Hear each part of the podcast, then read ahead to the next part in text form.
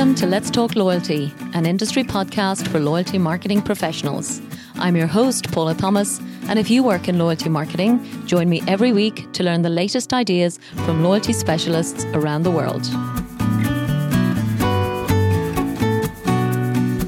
This episode is sponsored by Epsilon. Today, I'm delighted to announce a unique opportunity for one lucky listener of Let's Talk Loyalty to enjoy a complimentary workshop with the loyalty experts at Epsilon. One brand every month will have the chance for a unique, independent loyalty lab, a review of your loyalty program, where Epsilon will share their expert ideas how to drive your program's performance to a whole new level. This workshop is a powerful way for you to measure and then increase the return on your investment in your loyalty program. So to apply, head over to letstalkloyalty.com forward slash epsilon and enter your details.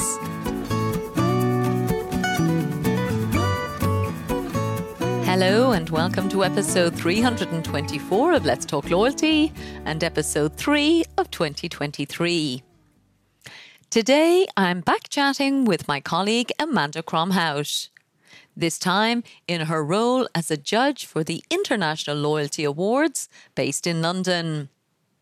As you all know, the International Loyalty Awards are the highlight of the global loyalty calendar. With leading loyalty brands from all over the world competing for the most prestigious awards in the industry. Now in their 11th year, the International Loyalty Awards celebrate loyalty programs across all sectors in more than 86 countries, providing an opportunity for all of us to celebrate our work and our industry. The International Loyalty Awards are open for entries until the 1st of February 2023. So you have just four weeks left to enter. Having taken part myself over several years, I can definitely say that being part of the International Loyalty Awards is one of the annual highlights of the year for me. So please do enjoy my conversation with Amanda Cromhout, CEO of Truth in South Africa and judge for the International Loyalty Awards, and our tips on creating a winning entry.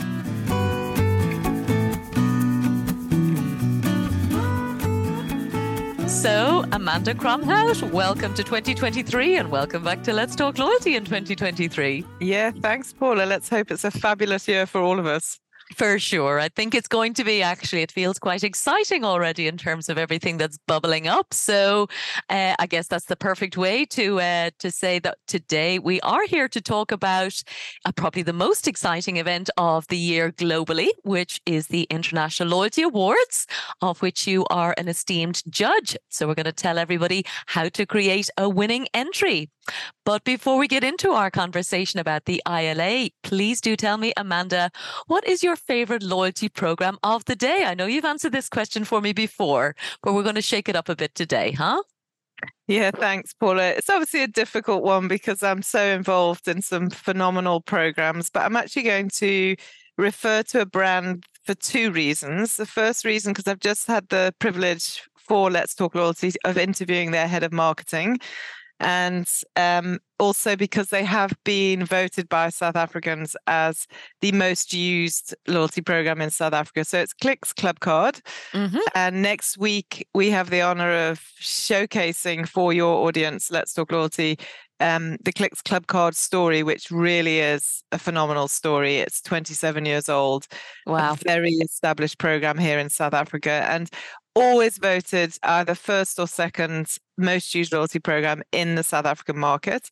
Mm-hmm. But why do I also personally like it, apart from from a professional point of view? As a consumer, I use it extensively. Mm-hmm. It's super, super simple. It's mm-hmm. a rich value proposition. So the base earn rate is 2%. But mm-hmm. if you trigger a certain threshold, which I easily do every month, it boosts up to 4%, which is very, very rich for retail, as we know.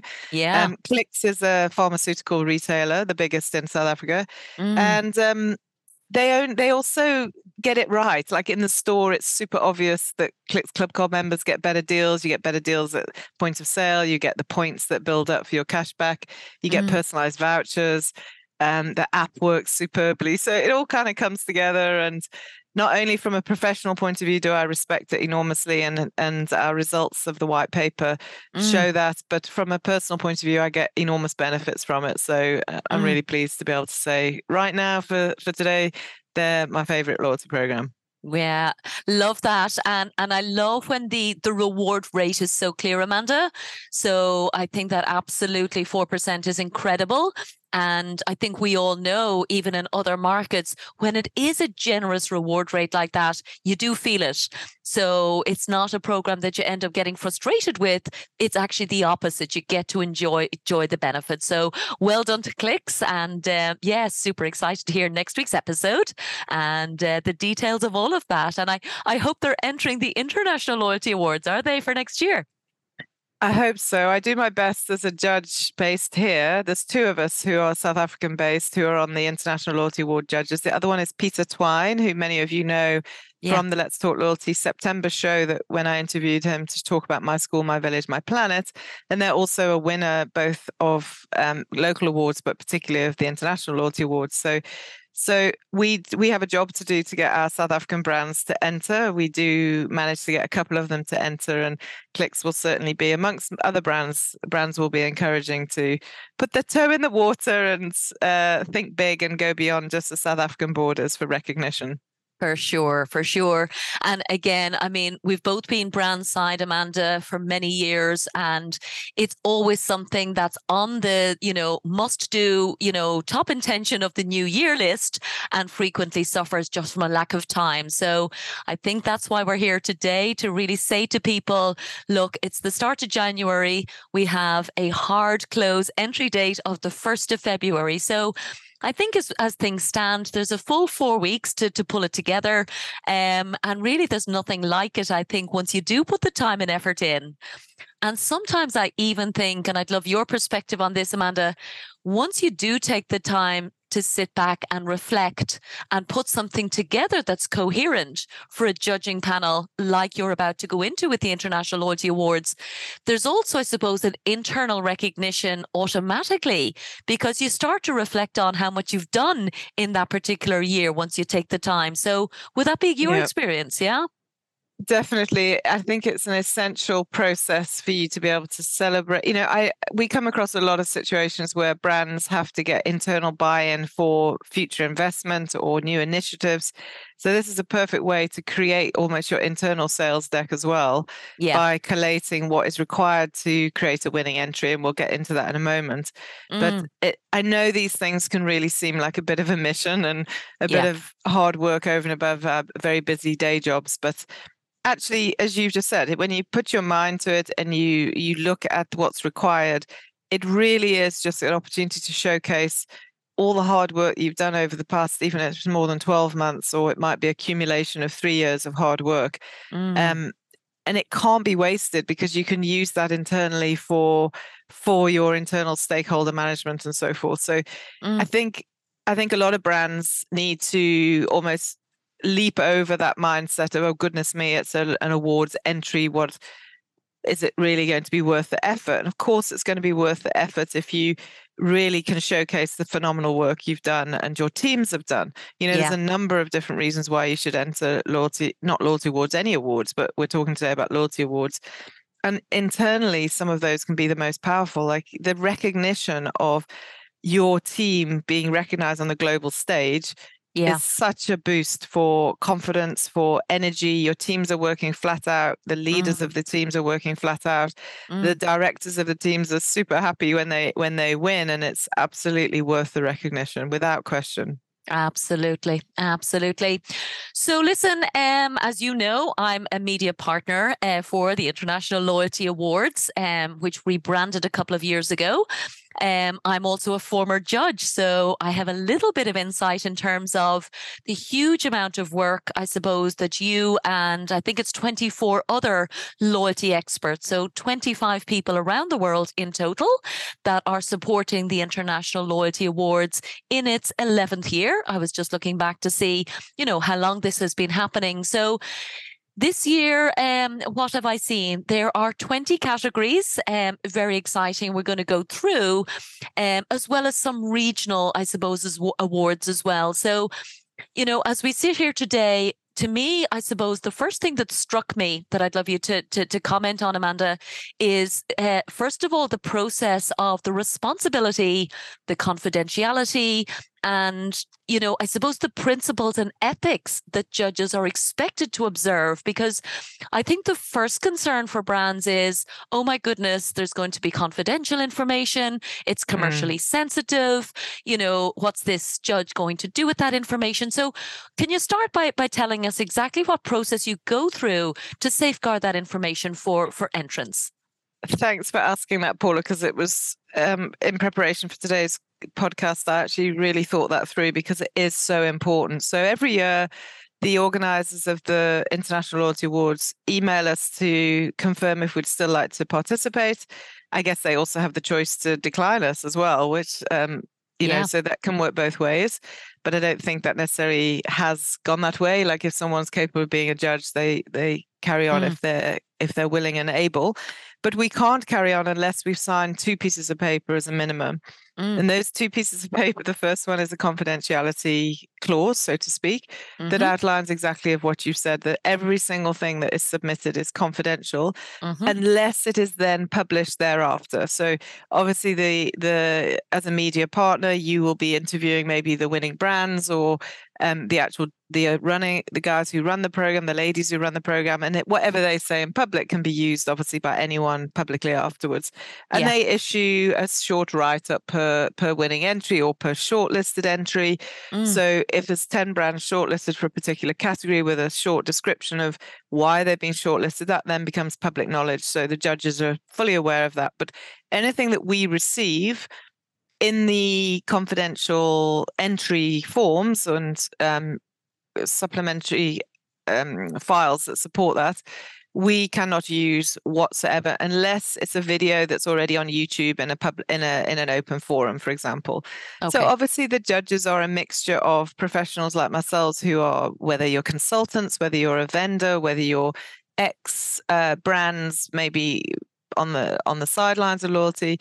So there are there have been concerns raised you know when when as you as you rightly said around well what are the judges going to do with this information mm. and a judge also signs the code of conduct and in that code of conduct is your commitment to the timelines because the timelines are extremely pressurized and that's something else i just want to add in a moment. Mm-hmm. and your commitment to the process so that you decline judging a particular category if there's any conflict of interest. You have to declare if you work for or have worked i'm not sure the i can't remember the time period of when you previously may have worked for an entry or for a competitor of an entry. So it's very important if yeah. Um, a grocery retailer enters and you're actually maybe the loyalty strategist company supporting the main competitor, you are conflicted. You have to decline that category.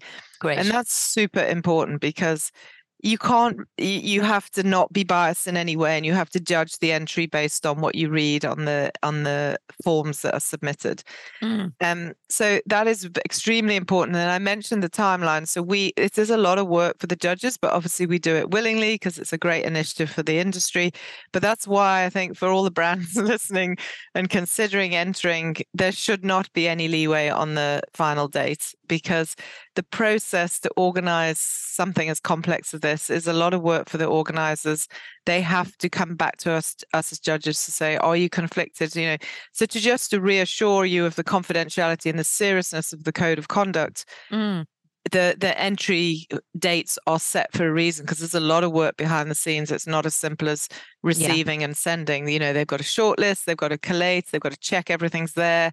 Yeah, it's a lot of work, and I would yeah. just really support them and encourage the industry to adhere to those timelines so that it's it's more straightforward. But at the end of the day, you've got to, if you're entering these awards, you've got to trust trust the judges because they are have signed this confidentiality. They've signed the code of conduct.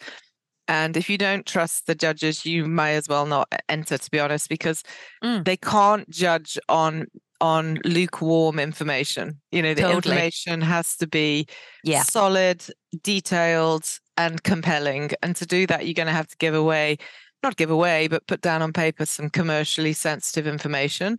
Mm-hmm. What some brands do, and I'll go into this later as we talk about what should be submitted, but what some brands have done in the past, mm. and this this is okay if it, it if it makes the submitting company feel better about it. They kind of put in bold red writing.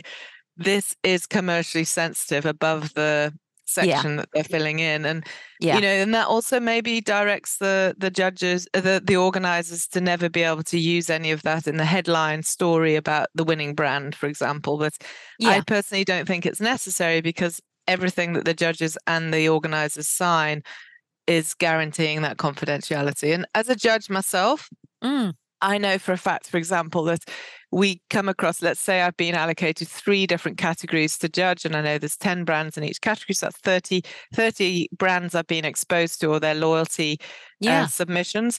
Maybe four months later, I might be thinking about something today. Let's say it's B2B loyalty, and I'll go, Wow, I remember I judged 10 brands on the B2B loyalty. Mm. What I look at, I've, I disregard entirely the submissions once the judging is done. It's they're, they're removed from my lap, laptop, so to speak. Mm. And then I literally look at the the summary brands that are have been made the top 10 shortlist. Yeah. And then my research team in the company goes and looks what's available on public forums. Okay. So that's you know that's literally the the everybody has access to that shortlist. So you need to trust the judges. They yeah they are extremely professional and extremely committed and have to sign these pieces of paper before they get exposure to anything yeah. and declare conflict of interest once yeah. we know who the shortlisted brands yeah. are.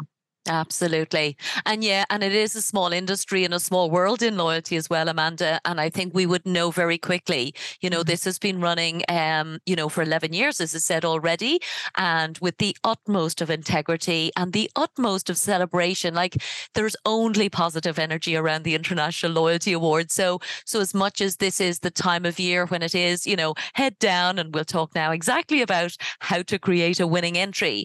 Um, but, but very much is that, you know, a, a, reason to celebrate, as we said, a way to celebrate. Um, so yes, you know, it's easy enough to mark a particular section if anybody does want to uh, specifically say something can never be shared, uh, just for peace of mind. But otherwise, you know, we're here to to learn from each other, you know, and that's again yeah. what what we're about on this show. It's inspiration, education, as we always talk about. So you know, one thing I would love more of, um, you know, coming out the other side, I suppose, of the International Loyalty Awards is really to be able to showcase, as you said, who won, why did they win, and all this amazing work that we're all doing. Because I do think we're all so passionate about loyalty. At the end of the day, we love to hear when something is working. And particularly now that it's positioned as an international loyalty awards, it is global best practice. So we want to be able to make sure, as we said, whether it's a South African award or an award from Dubai or something, uh, we want to put it on the international stage. Yeah. So let's get into categories, Amanda. As I said, there are 20 categories this year. I think the single most important thing is, you know, there is a very detailed booklet available um, on the International Loyalty Awards.com website. So there's literally a full 20 page booklet actually that people can go and download, of course, to get this in detail. But just in summary, Amanda, talk us through the categories that are going to be judged in 2023. Great, thanks, Paula. So yeah, the categories are well described on the on the website. So the website is extremely well put together and everything's available there. So that where you find the categories, you'll see there's the list of categories that typically are sort of the sector, industry sector categories. So whether it's food retail, whether it's travel, whether it's leisure, whether it's B2B, whether it's financial services or CSR. So it's almost bucketing the industry uh, loyalty initiative or program, actually, it's best program, not initiative, into those categories. But that only makes up sort of about uh, a quarter, I think, of the total categories. Mhm. And then what the awards is encouraging is other other activities around loyalty that may not necessarily get the exposure as being the best financial services program, but Mm. actually maybe is really creative um, technolo- use of technology or creative innovation. So they have other categories like best use of gamification or best use of technology, as I've mentioned, best use of analytics, customer data, yeah. um, innovation, eco initiative, um, how you communicate, best use of communication. So I really encourage every brand, even if you're sitting there thinking, how could I ever win best retail financial services? Maybe it's not your year to win that. Maybe you don't feel that you're established enough to do that, but maybe you've done some really fascinating work around game using gamification or um, Yeah. some use of your data analytics that you know covertly is changing the playing field of your your loyalty and your loyalty program versus competitors in your market but Mm. actually you're not quite confident enough so i'd still encourage you to encourage to enter your sector because you never know and you could be shortlisted at least and that's great recognition in its own right Yeah. but um, look at the other categories as i say like innovation eco technology gamification Mm. and then there are other um, more uh, sort of campaign led uh, categories around best short term loyalty Mm. initiative or CSR, you know, so, social responsibility initiative or best um, sort of voucher based program, which is slightly different than being a broader category program. So it really is. And then, uh, you know, let's not forget that I think that, you know, to win best program overall for your sector, you've got to have been around for some time. You can't just appear and be the new kid on the block and suddenly the very, very best because you've got to prove it's got longevity. A loyalty program, as Yeah. we know, is not a short term campaign, it's a long term initiative. But they Mm. do also, the awards also want to recognize the best new launch. Um, you know, so if there's been an impactful launch and a program that's showing some great promise, let's let's recognize that as well. So Yeah. I encourage you very much so to study those categories and have an open mind and enter as many as you can because Yeah. you may have one program that is doing great stuff with gamification, data, and in its own sector. That's three opportunities you have for recognition. Yeah. Um, so that is a real um, a real thing. Like enter more than one category if you can, and there's no reason why you can't. It'd be, it'd be very strange that you feel restricted because yeah. the organizers have thought that through to get the breadth recognized. Yeah, yeah. And it's great advice, Amanda. And I did that actually myself last year. You know, I mean, for me, you know, with my podcast, you know, I'm so proud. Of course, we're all so proud of what we do. And for me, you know, I feel in my mind, you know, the podcast is very innovative. So I went and entered the best loyalty industry innovation, but also I entered best use of communications because I think that actually is much more logical, actually. So, so my perception and I suppose the the industry's perception were quite different, and it was the best use of communication that I was shortlisted for. So, you know, that's I think, as you said, really important to make sure that you enter multiple categories, um, depending on on the particular work that you're doing. And the other thing you said, which I also think is super important, is it's so competitive, and there was hundreds of entries. I think a big influx last year. I think particularly coming out of, I suppose, the pandemic and you know the fact that we'd all been you know working so hard behind the scenes almost reinventing ourselves. Um so i definitely know the volume of entries went up but being shortlisted was a huge honor. So i would definitely say it's not even just about winning it's about getting on the radar. And as you said it might not be your year the first year but definitely there's opportunities from year to year. Definitely. I mean, if I think about the South African brands here who have entered in the past, to be shortlisted, to be recognized, that's typically you're within the top 10 globally of that particular category or that Yeah. particular initiative. It's an incredible accolade. So, yeah um, absolutely enter for, and then again, that helps you with stakeholder, internal stakeholder management to say, hey, listen, this isn't just good stuff in our local market. We're being recognized globally against the Yeah. best there, there is out there. So, yeah definitely uh, take a shortlisting as a huge, a huge acknowledgement of great work. Absolutely. Another thing that struck me today, Amanda, um, just going through this um, this overall brochure um, for 2023 um, awards, was the keywords, um, which I noticed is being mentioned in the introduction. So the keywords for people listening are customer centricity, and what the organisers are saying is the customer has to be at the heart, and they want to see evidence of this. So you know, I'd love your your your perspective or comments, but what I think I'm reading and hearing is, you know, 20 different categories, as you've said. Sometimes it'll be geographic, sometimes it'll be by sector. So lots of different ways. But regardless of what you're entering, you have to prove that the customer is at the center of the overall award entry. Definitely. So I would encourage every brand to not ignore those keywords and hints and tips the organizers have put down in the in the on the website and in the brochure you can download yeah. because that's how we are briefed as judges. So we separately have received a judging booklet mm-hmm. with our guidelines and what of how the process is going to run the dates and what to look for. And then obviously depending on which categories we get allocated because that all depends on who's entered what's the conflict of interest and so on. So um, my advice based on what you've just said about the customer applies to everything that's written in that brochure because I really just it's been written for a reason and not to ignore it. I'm the world's worst at having to read instructions on anything, so I have to properly focus and read it. Yeah. Um, and read it carefully and keep to the rules. My my broader recommendation is the rules are set for a reason. So if it says thereof you have a section to fill in, it's a maximum of uh, maybe an executive summary of 200 words or 500 words. Forgive yeah. me, I don't know the exact wording per section, but it's there for a reason and you can't double it. You can't suddenly do a thousand words because you've got so much to say. Why? Because the judges have got 10, maybe typically I, I remember in the few years that I've been judging, you get three or four categories and there could be up to 10 entries per category. So that's 30 or 40 entries. Yeah. And we take this role really seriously so we've got to really focus per per entry per category and then compare them. Yeah. so they have to be comparable you know yeah. so you can't suddenly have double the volume of evidence for one versus the other.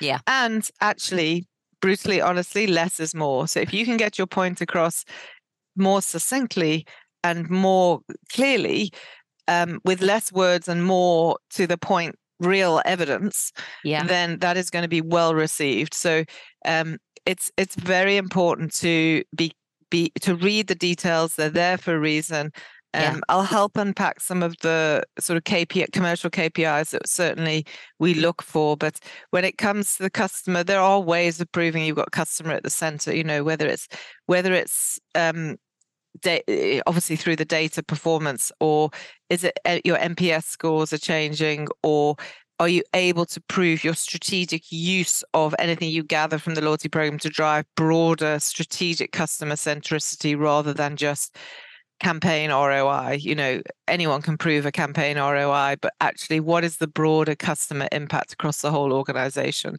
Yeah. So you you know those keywords are set for a reason, but I just do want to take that back to a broader principle around. Mm.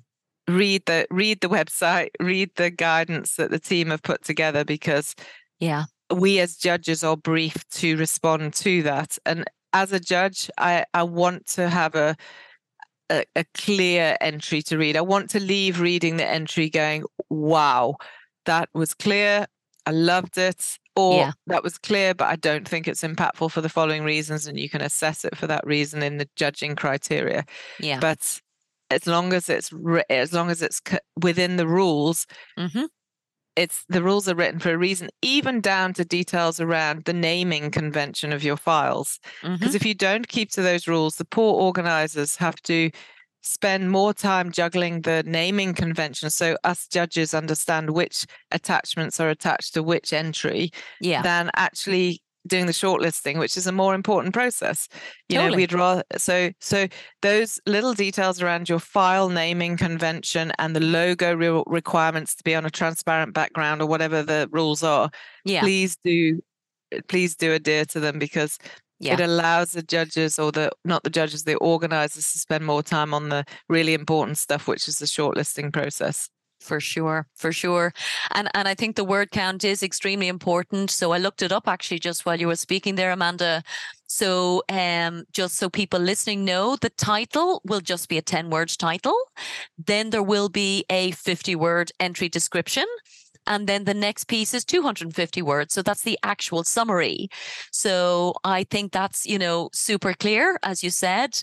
I'm thinking back to some other awards from a few years ago, actually, as well in in um, in Ireland, Amanda, where because those words are so precious, um, I know that a lot of the more um, ambitious and competitive brands would actually get professional copywriters involved to craft mm. those words. So I think if it was me and I was really believing it, you know, it's my year to win, then I'd nearly go for the professional copywriting. In fact, because you are quite limited, and as you said, for a reason. So what you want to be able to do is wow the judge with exactly why you deserve to, to get the award. And of course, there is much more detail in the um in the, the, the booklet about the exact format for the submission paper, of course, and attaching submissions and links to YouTube and all those kind of wonderful things. So lots um, available to go in and, and substantiate and as you said, I think it's fantastic to make sure those key things like NPS scores and whatever those um, commercial KPIs are. Like for me, I found them quite lacking, Amanda. I don't know your experience without obviously naming names, but the couple of years I did it, I found there was sometimes an awful lot of the, you know, the the communications piece, for example, or the videos or the social media, but there seemed to be a reluctance to actually, you know, nail it and put in the return on investment and the NPS improvements. Mm. What's your experience in terms of getting clear and measurable results? Definitely. And I think that probably links back to this um, concern about around confidentiality. So I hope yeah I've re- I've reassured on behalf of the other judges and the the organizers that that confidentiality and code of con- conduct is a serious matter Mm-hmm. Um, I read it carefully because we have to sign it every year. We don't sign it once; we sign it every year, and I read it carefully to make sure I know what I'm committing to, and I'm I'm yeah. confident all the other judges do as well. Yeah, and therefore, I the the brands really can give proper, solid, concrete information. Without that, it's really hard to to judge. So I know when it comes to the actual decide, decision, if there's a close call on which brands are going to win which category, mm. it's very frustrating for the judges when there's not enough clear, solid evidence because, you know, you need to, if you think about the commercial, think about a commercial KPI slide that you're presenting to the board, that's almost what you need to be giving. So you need to be giving return on investment over clear time periods. You need to be giving incremental performance, not, you know, to say, oh, well, and let's take a retail loyalty program, the basket size is double, non loyalty members or the frequency is double yes, that's interesting, but it's not really proving anything because it could just be self selection of your best customers have joined the program. They might not have actually changed their behavior whatsoever. Mm-hmm. So think about how you have to prove the worth of your program within your business to get more funding mm. and use those KPIs. Like, is it the percentage of sales total turnover through the loyalty program because that has global benchmarks we can judge it against yeah. is it churn rate is it you know um, as i mentioned earlier clicks in the interview we'll hear next week she talked about churn rate and i was like that's incredible because she gave me exact numbers you know which yeah. i know in in in your podcast you really want practitioners to share yeah. Redemption redemption rates you know you know it's all very well and good to say well we have a high redemption rate. What does that mean? Yeah. like what is the exact redemption rate? Yeah. Um, what is your exact activity level? Over what period? How do you define the activity level? Yeah. so it's almost like pretend you're sitting in front of the fd of your business and what is he going to ask you and say those things? Yeah. Um, so i really encourage that so passionately because once we've got that mm. we can judge properly yeah. and get excited by the results and compare brand versus brand, submission versus submission. Totally. And the other piece as well, I always like to see Amanda, and, and, specifically to your point about, you know, there cannot be a conflict of interest. So it may be that as a judge, you're judging a category that you're unfamiliar with. So what I think can be useful there, there might not always be a direct comparison with another entry, but at least if you say, this is the KPI, this is the expectation the business set at the start of this investment, the start of this initiative, like our, our mm. internal mm. KPIs were X, our actual performance was Y. And then at least you know, okay, well, the business is delighted.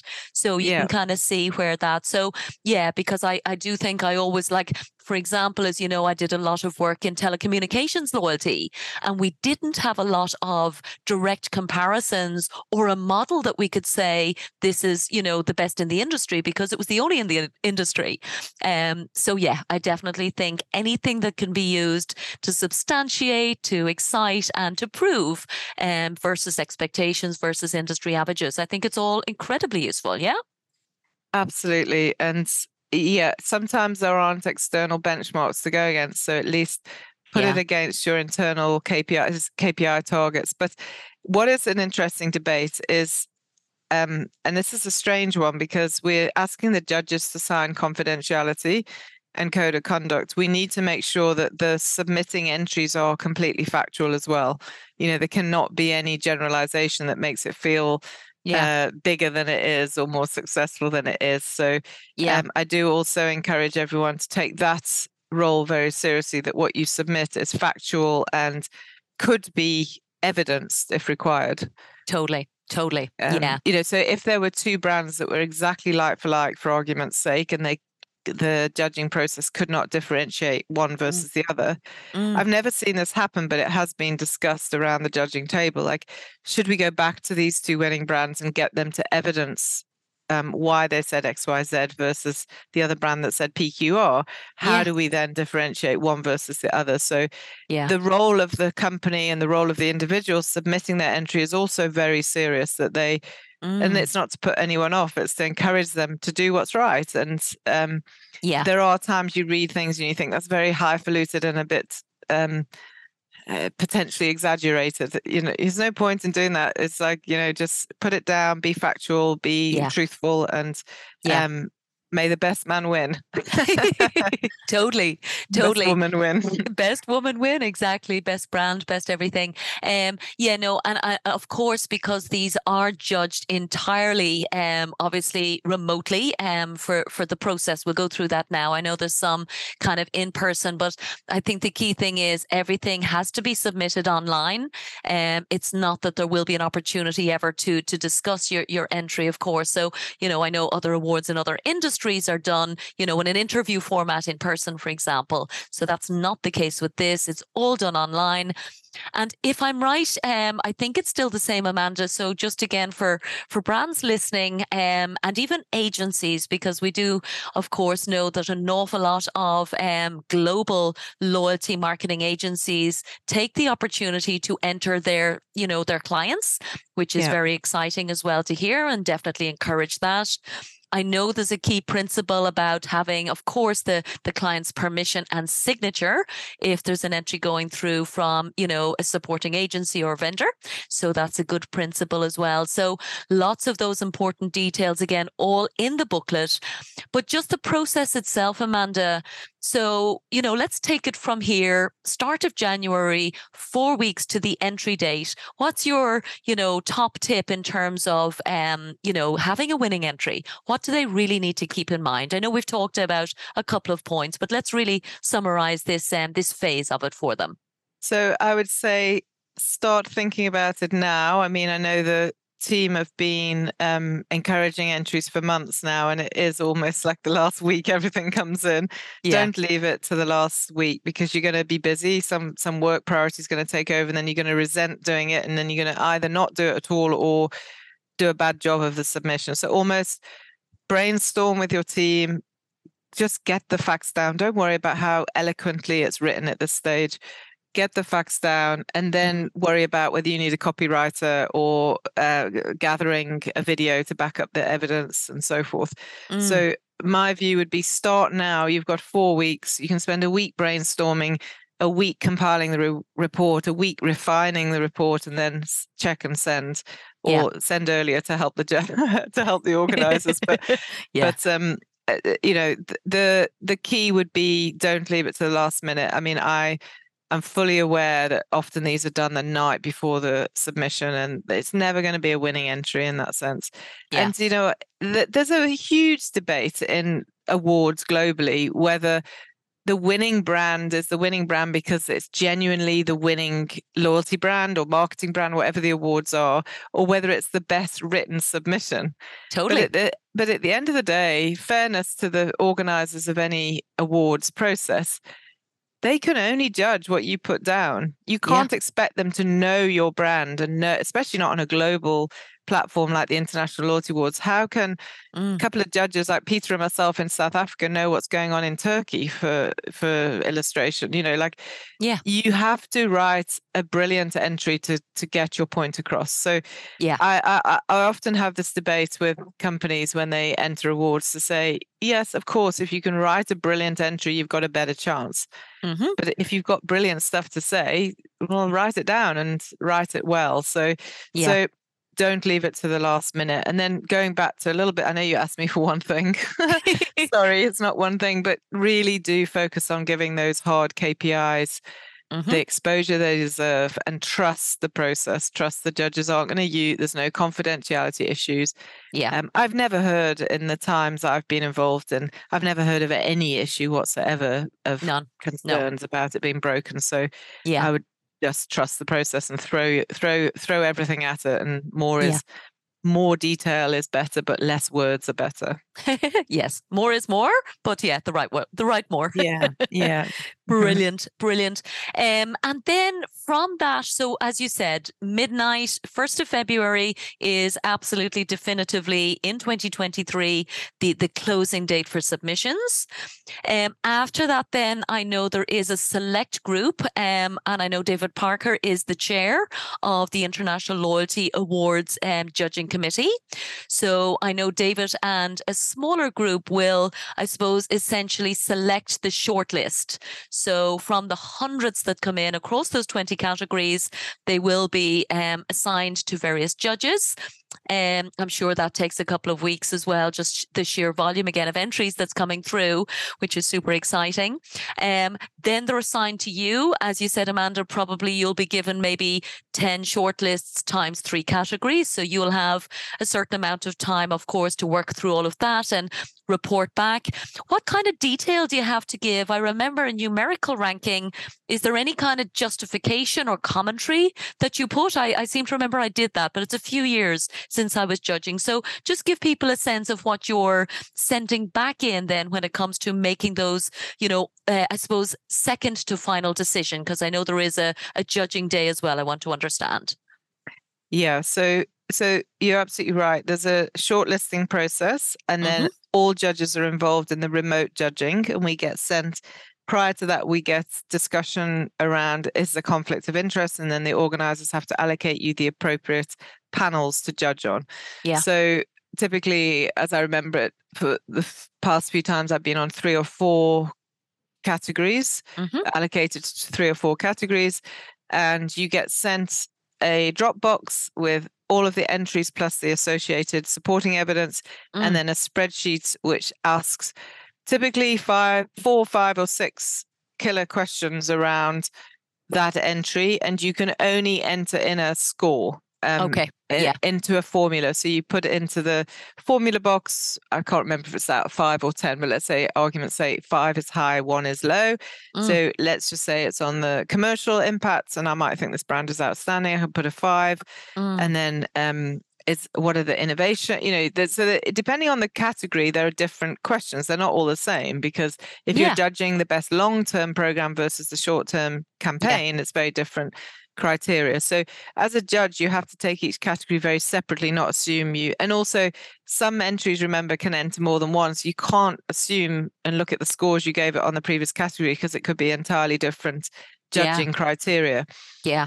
So once we filled that in, but what we do, we are encouraged to populate some notes with it because, as you say, on the day, what then happens, you send it back as a judge. Yeah. If there are any questions, the organizers come back and say, uh, what did you mean by, you know, your scores don't correlate to whatever, but that's never really been the case.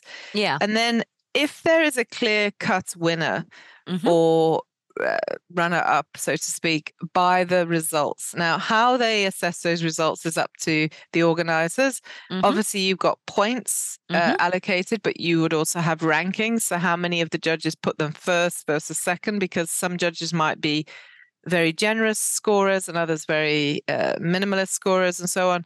Yeah. So so they'll be looking at other things, not just the exact number of points allocated.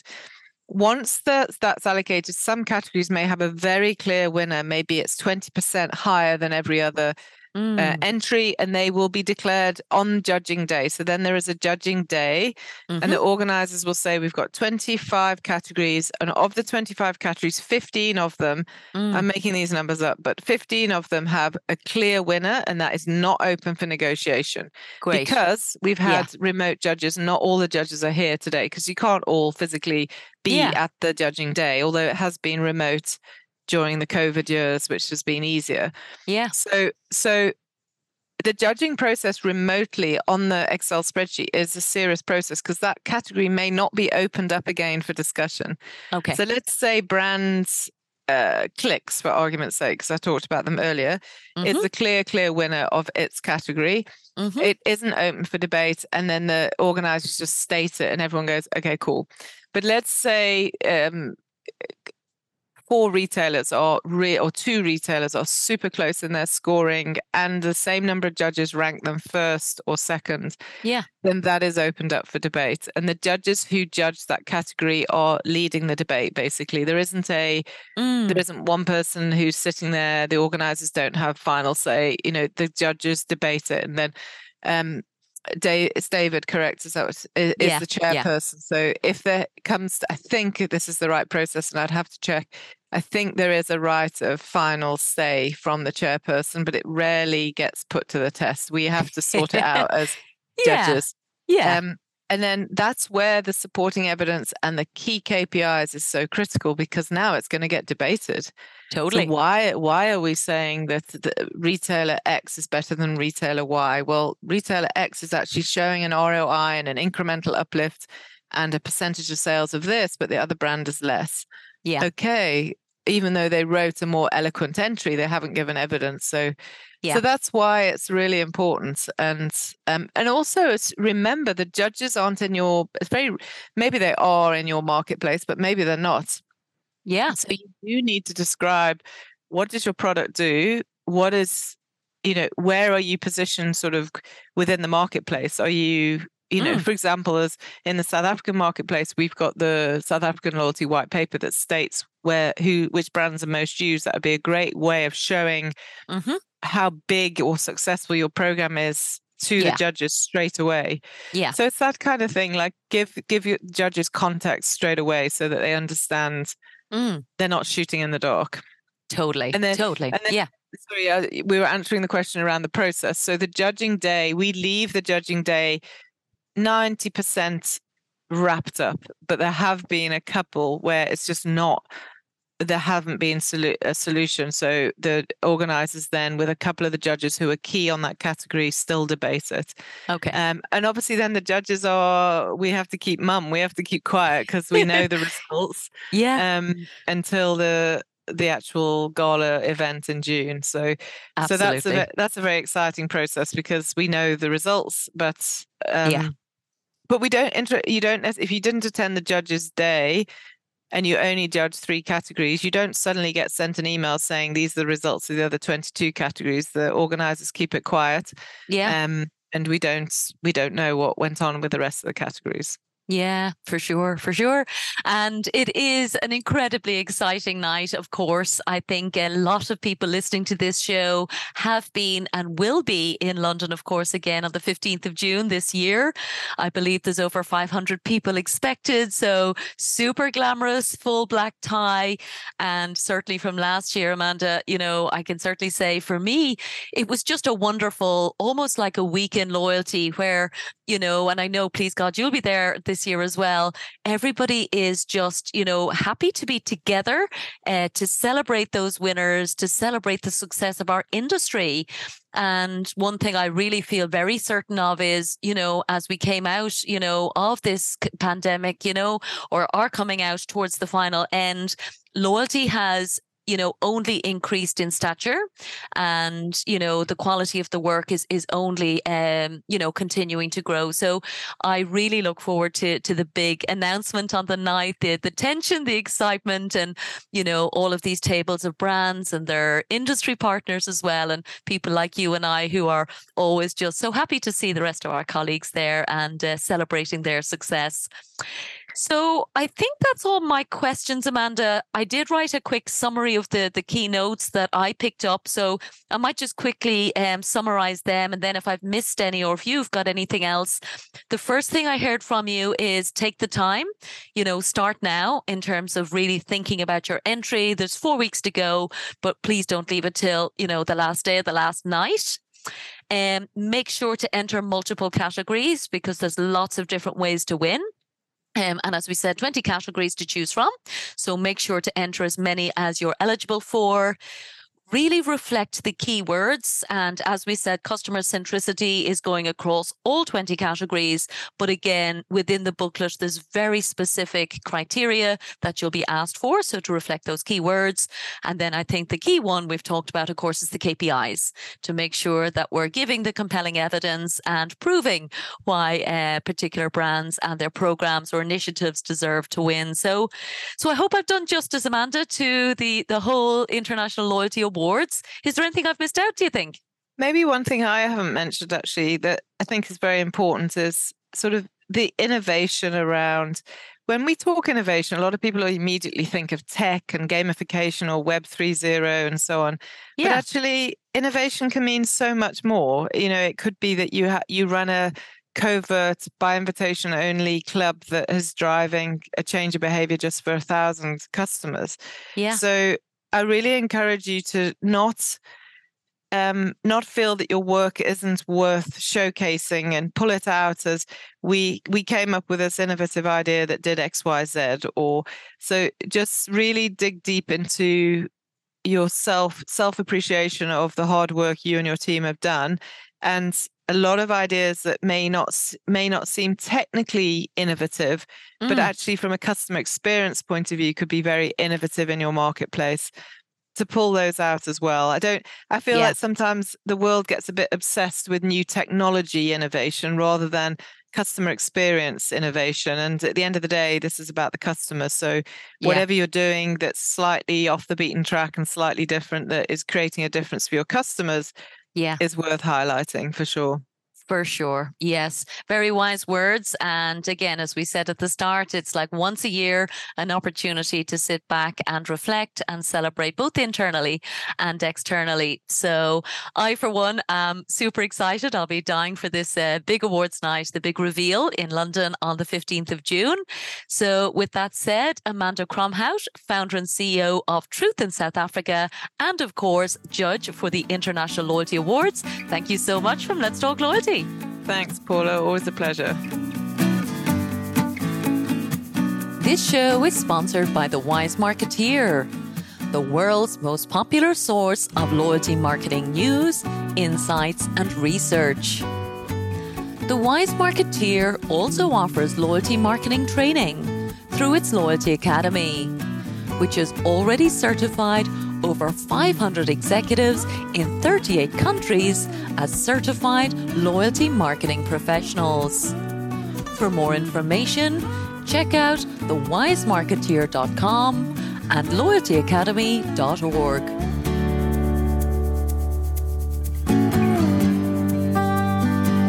Thank you so much for listening to this episode of Let's Talk Loyalty. If you'd like us to send you the latest shows each week, simply sign up for the Let's Talk Loyalty newsletter on letstalkloyalty.com and we'll send our best episodes straight to your inbox. And don't forget that you can follow Let's Talk Loyalty on any of your favourite podcast platforms. And of course, we'd love for you to share your feedback and reviews. Thanks again for supporting the show.